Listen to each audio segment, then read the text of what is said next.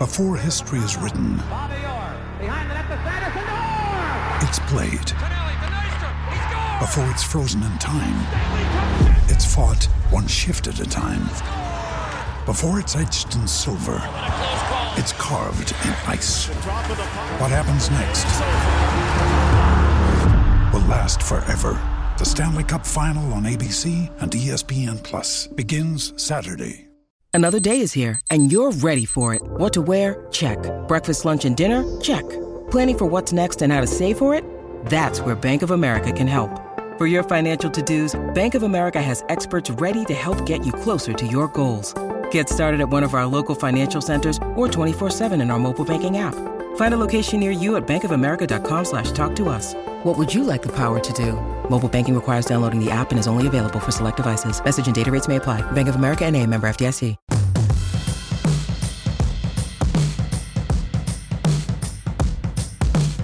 Hello and welcome to the second live stream of the H2P podcast here on DK Pittsburgh Sports Podcast Network. I'm your host, Gary Morgan. With me, as always, is the beat writer for Pitt Athletics and pinch hitter for several other sports over at DK Pittsburgh Sports lately. Burgeoning Pittsburgh sports coverage star, Corey Crisan. How you doing, brother? pinch hitter is a great term for it too. You know, getting back in with the Pirates. It felt good to be back into baseball after, you know, taking a little bit of time off and being so football heavy. But this show is going to be not just football heavy because of the blue gold spring game that we just saw, you know, less than a day ago, but also because we're gonna we got some more basketball news and some more basketball notes to tidy up. And it's kind of interesting, Gary, that you know, about a year ago, it was, oh, what's Pitt basketball going to do? How good are they going to be? How much are we going to Yeah. talk about them? Now, every move that not just the men's team, but also what the women's team is doing recently, of course, with hiring a new head coach, is making the headlines. So the show doesn't stop here with Pitt athletics either, despite all the other stuff that's going on. So we just keep it moving. That's right, man. And let's bookend the show with basketball. Let's start with women's hoops. We'll go into the spring game and then we'll wrap up with a little bit of men's hoop news. Okay. Um, big news, elephant in the room. Tory Verdi is the is the guy. That's who Heather Lyke has found. I'm not going to sit here and pretend I know whether this is a good move or not, Corey. I don't even know if I expect you to know that. But what do you think? the thing with Tory Verdi is he has turned Eastern Michigan and UMass into winning programs. And the connection with Heather Lyke goes back to Eastern Michigan. Heather Lyke was the athletic director there for a few years before coming to Pitt. And then Tory Verdi was the women's basketball coach there as well. So they they overlapped for a few years at Eastern Michigan. So the relationship was there. And quite frankly, Gary, the track record was there too with Verdi and turning UMass, which is, you know, A10 program, mid major, turning them into winners. UMass la- last season, 27 and 7, won the regular season A10 title. They lost in the A10 tournament championship game. They went to an NCAA tournament a few years ago. So he's turned relatively middling programs. And within the MAC, you know, the standard over there really is Toledo. It's Bowling Green now. They have a new coach there coming in. But like he turned two programs that were not the standards in their league and made them the standard programs in their league, if that makes sense. Right. So he ha- he has a good track record at the mid majors, which is quite frankly, when you're a, a Power Five program, you want someone that has the credibility and the ability to build up programs, and that's kind of all he's done throughout his career. He had a small stint at Columbia, but was mostly an assistant throughout his career. Got his shot at Eastern Michigan, turned them into winners. Got his shot at UMass, turned them into winners. So he's just kind of leveled up along the way each way just kind of like Heather Lyke has, quite frankly. And what we see with Heather Lyke, obviously with Lance White, that was a hire and a fire by Heather Lyke. Lance White was the first coach that she hired that she also fired. So Right. this is a this is a like kind of going back into the well, if you will, admitting a little bit of hey, we got this wrong, let's get it right. And look, Tory Verdi has a huge task ahead of him because he has four players on his roster right now. Four. Now, one of them in Marley Washington played significant minutes last season. Another one, Gabby Hutcherson. She was a former, I believe, five star recruit going to Ohio State and then transferred to Pitt. So he has a couple of pieces to build off of. but he's basically going from scratch right now. And in the ACC, which I will argue is the toughest women's college basketball conference, it is harder now to win in the ACC than it ever has been when it comes to women's college basketball. So this is a tall task for anybody. And I went to the press conference. I went to the Pete for everything. I talked to him. I did a one on one with him. And the thing with Verdi is he's not naive to the situation. He's fully aware that he's coming into a a project, so to speak. A has to build it up, and it's kind of funny. He went on um, ACC Network late last week, and he used the words brick by brick. Tell me Jeff Capel hasn't been in his ear so far since he's been in the building. Right. But Tory Verdi is is very understanding that this is a project team to build back up. This isn't a sure. come in, take it over, let's win the league next year. This is very much a procedural thing that has to happen. And kudos to him for saying the right things. He's saying we, we have the expectation to be a winning team next year, not you know, three, four years down the road, like 23, 24, we're going to start winning. And I appreciate the aggressiveness. I appreciate the candidness. I appreciate that he's speaking in that way because most coaches would look at this and say, you know what? It is going to take time to rebuild. It is going to take time to get our feet back underneath us.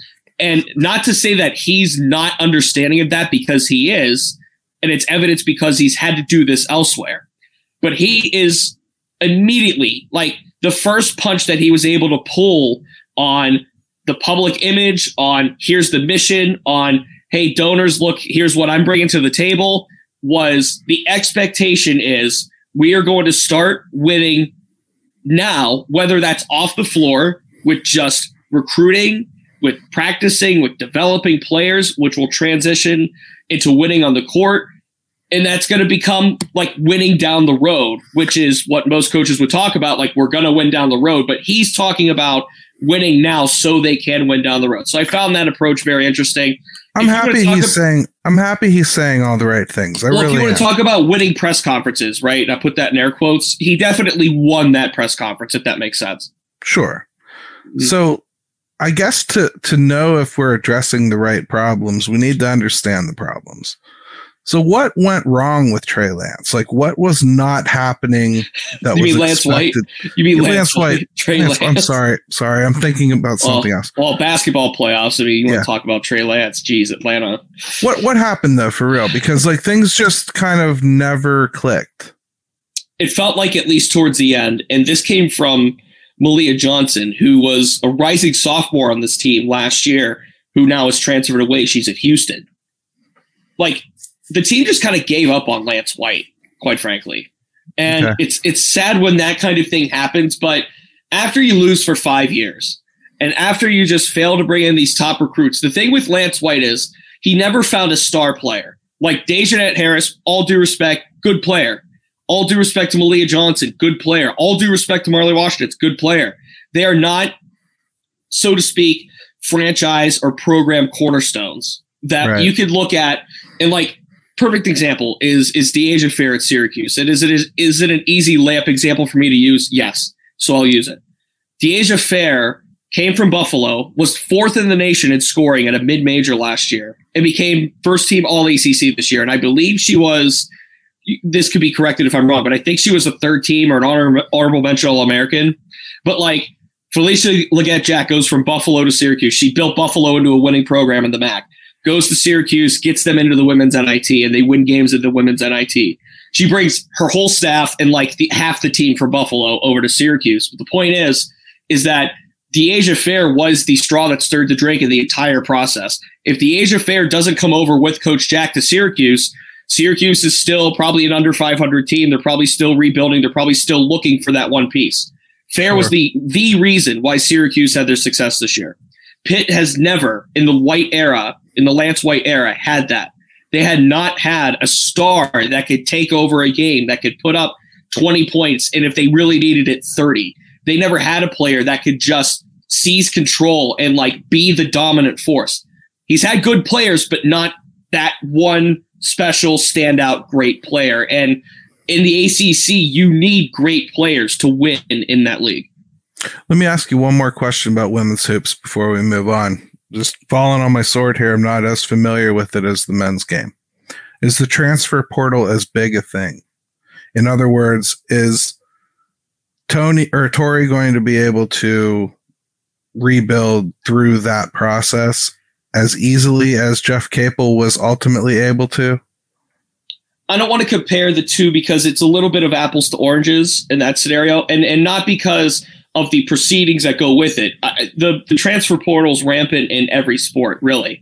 I mean, look at Pitt women's soccer as a as a little bit of an example because you know Randy Waldrum had to do the same thing. He had to go into the portal and find some pretty good players, and credit to him with the combination of the recruiting that he was able to do he brought in some good transfer portal players, Landy Mertz being one of them imperatively, and he was able to find a way to kind of build around all of that. Now, it doesn't get as widely talked about in the women's game as it does in the men's game, does the portal. Right. But it definitely is as prevalent as ever because let's face it, like there are programs, and you're seeing it with Pitt men's basketball last year. Who knows what happens in you know 23 and 24 that can literally take a team from worst to first, you know, or worst to the top of the league. So it's going to be imperative that he hammers the transfer portal. Like I said, he only has four players on his roster as we, you know, sit here. So he's going to have to find a way to hammer it, hammer it hard. And I'm, I'm, I'm sure I haven't heard anything concrete, but I'm sure some of the UMass players are going to come over. I mean, that's just standard,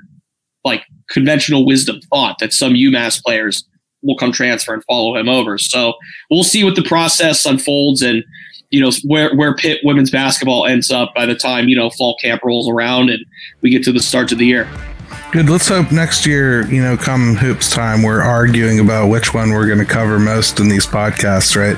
Let's take a, a, quick break. And for those of you watching the live stream, it's just going to be us sitting here looking goofy for a couple seconds. For those of you on audio, just like normal.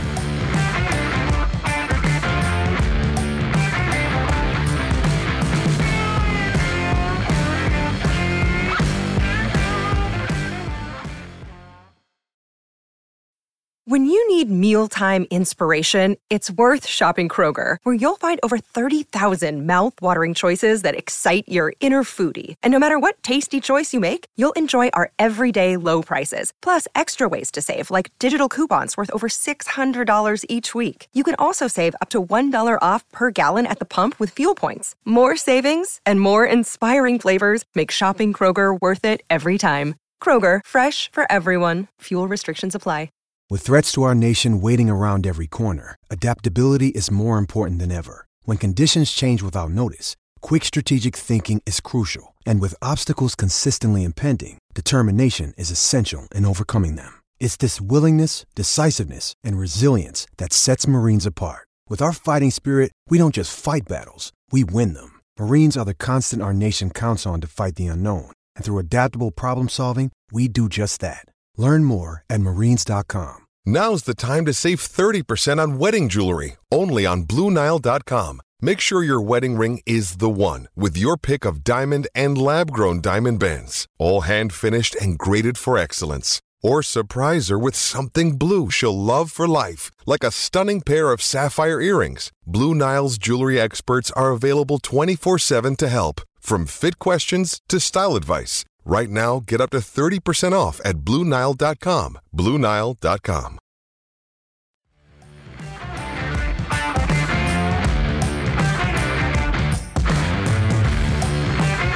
All right, and we're back to the H2P podcast here on DK Pittsburgh Sports Podcast Network.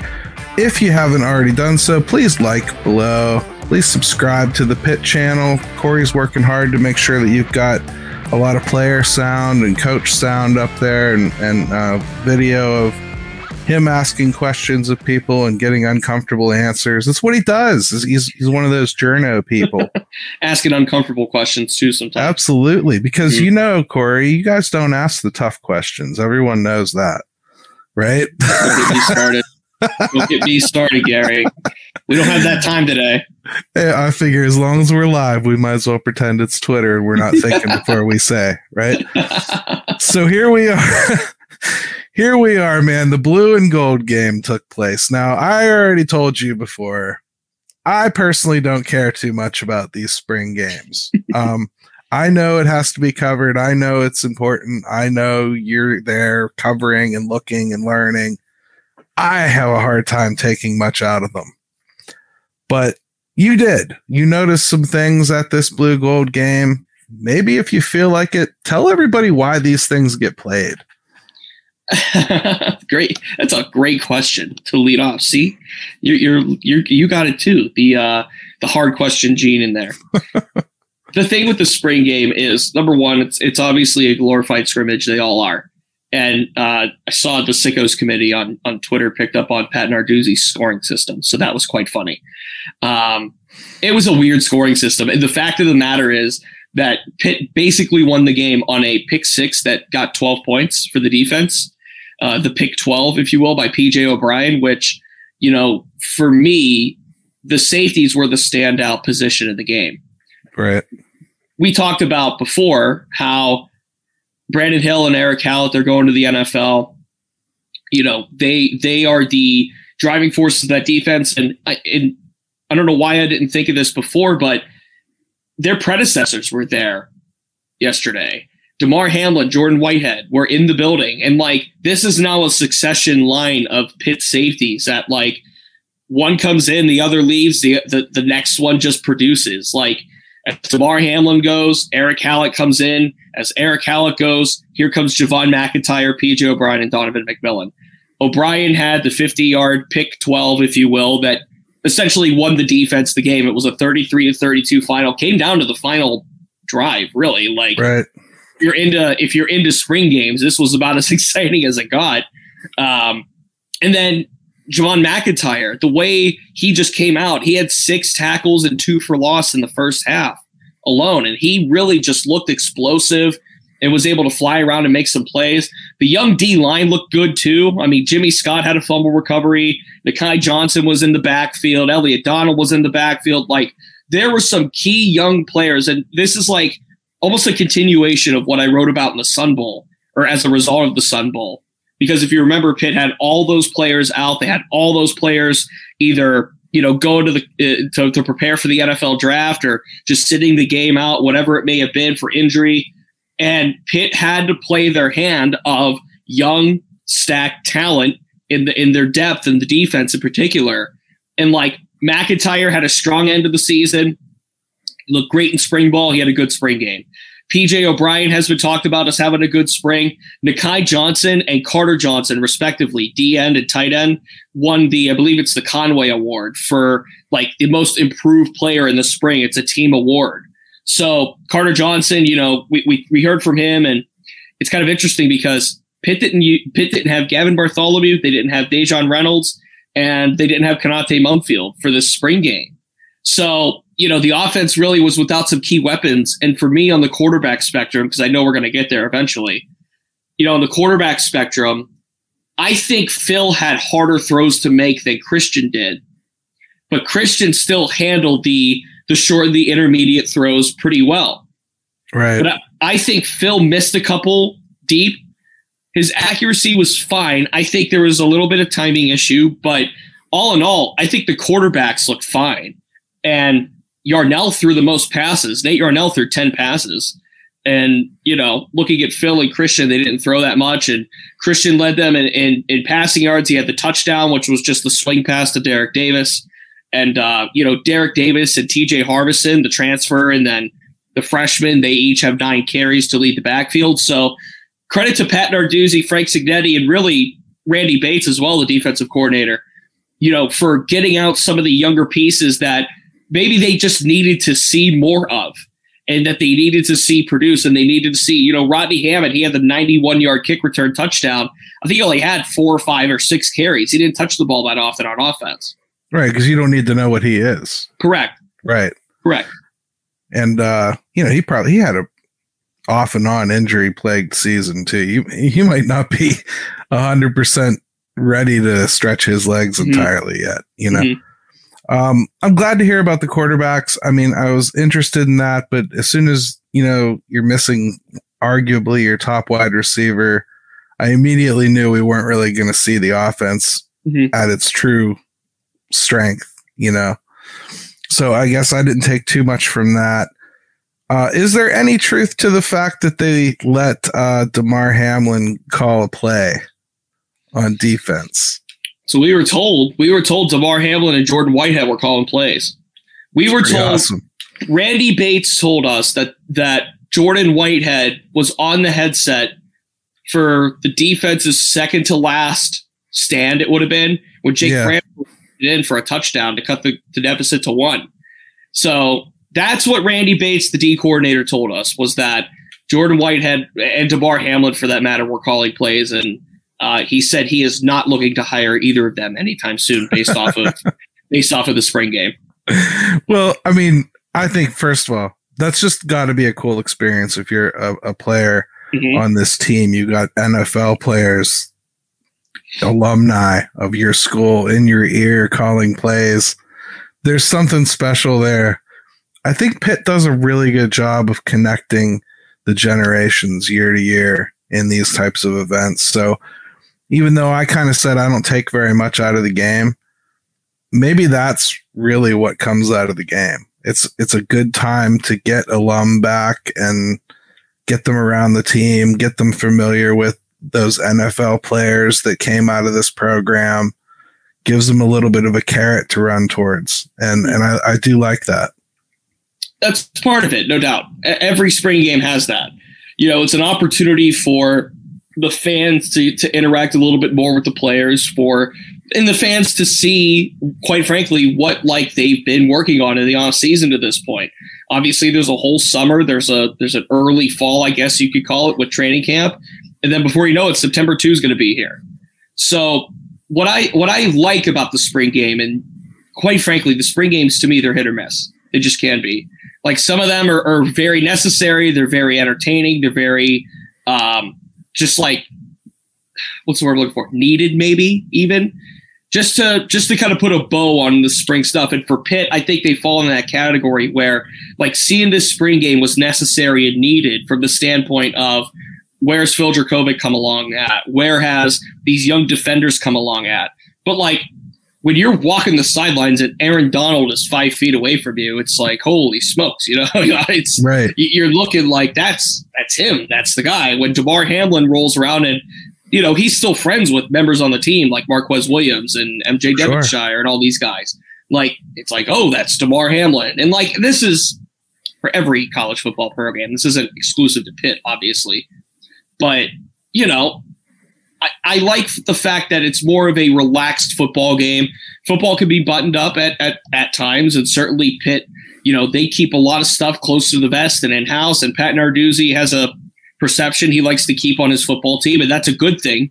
You know, he does a good job of carrying it for Pitt, but this is definitely the opportunity and the chance to keep things loose and to keep things fun and to keep things in a way fresh. Like the offense was vanilla, obviously, and that's what the play calling was. Right but in a way to keep it fresh for the fans to say, hey, here's what we got. Here's what you're going to see in 23. Here's, you know, here's Phil and here's some of these young guys that we've been talking about. So these events are always all encompassing in those regards for sure.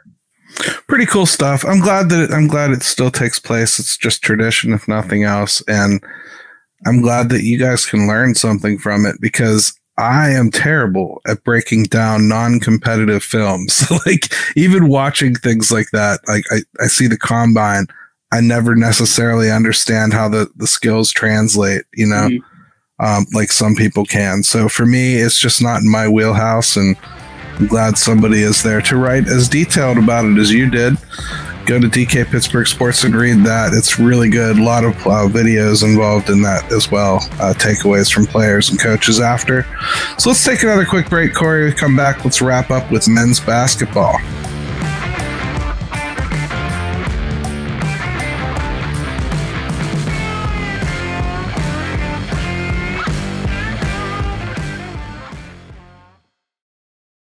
Ryan Reynolds here from Mint Mobile. With the price of just about everything going up during inflation, we thought we'd bring our prices down. So to help us, we brought in a reverse auctioneer, which is apparently a thing. Mint Mobile unlimited premium wireless. Ready to get 30, 30, bit to get 30, bit to get 20, 20, 20, bit to get 20, 20, bit to get 15, 15, 15, 15 just 15 bucks a month. So, Give it a try at mintmobile.com/switch. slash $45 upfront for 3 months plus taxes and fees. Promo rate for new customers for limited time. Unlimited more than 40 gigabytes per month slows. Full terms at mintmobile.com.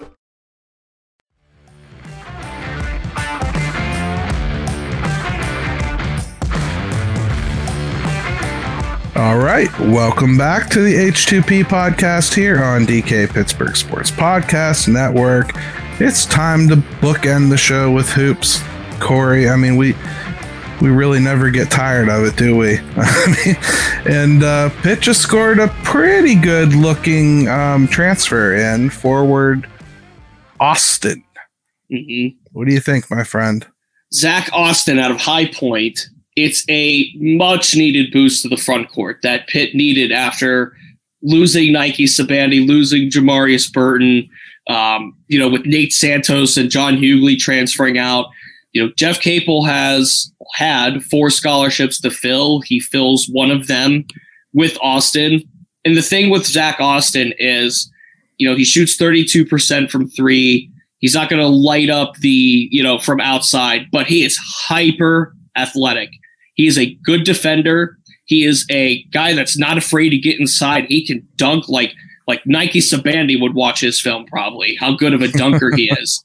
So they got a guy that's really hyper athletic. He averaged 14 points in the Big South. So, you know, it's a it's a mid major. He's coming from a mid major, and it's not really a you know top of the line, if you will, mid major, but averaging 14 points and, and 5.4 rebounds when you're six seven and 201 pounds, you know, that still says something. So Pitt added athleticism to their back to their front court. And obviously Jeff Capel is not done, you know, looking Right. in the portal. There are three guys, you know, three scholarships rather that, you know, he has to fill. And I would think that he goes in and tries to get a starting shooting guard out of the thing. In my opinion, Austin could start at three right now. And I don't think Nice. there's any question about it.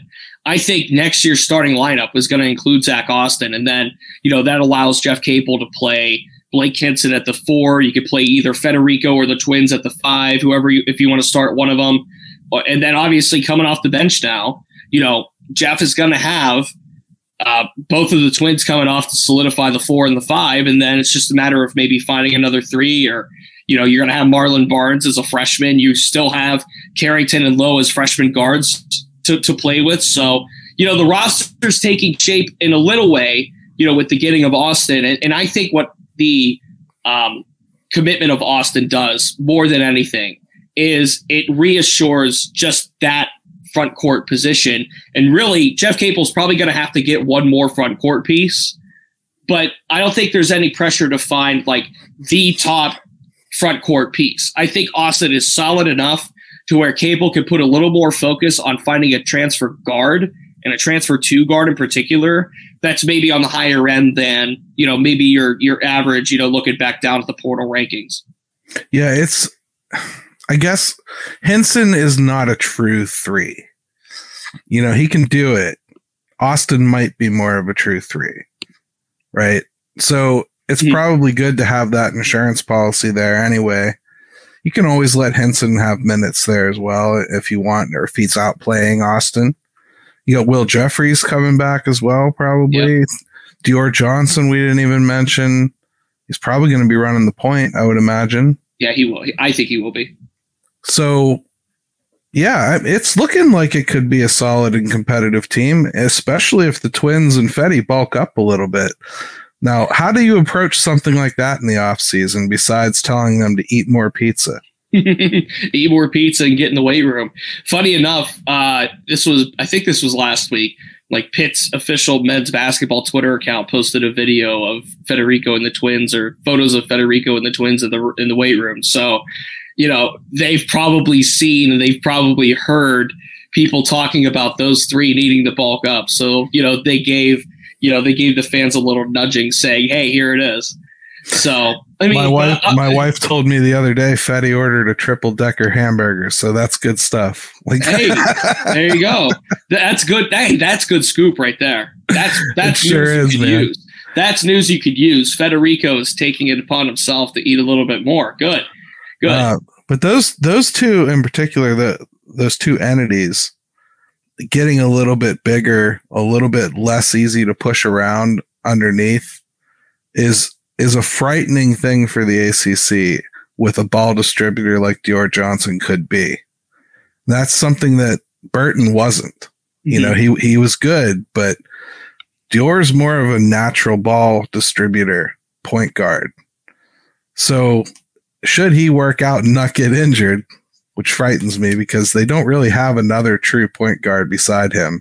Mm-hmm. Um, that's the big hole that it looks like for the recruiting trail to me. Uh, it's one that needs to be filled. Again, three scholarships left. I think Capel uses it on a backup point guard, a starting shooting guard, and then a, and then another small forward. I think that's the smartest thing to do about it. And when I think about like the the order right now of the depth chart, if you will, when it comes to Dior at the point, I think Jaland Lowe's more of a two. I think Carrington's more of a two. So maybe you just go for another point guard. When you have Austin and Jeffress at the at the small forward, you have Federiko and the twins splitting time at center in the four. Then you have Blake. Like Pitt is 10 deep right now, which is a good thing. You know, they have, you know, the season started tomorrow. They have a team. excuse me. wow. Live recording. Bug in the throat. Don't have the water nearby. Bad move on my part. But if the season started tomorrow, Pitt has a team to put on the floor. They just need more depth. They need more rotation pieces.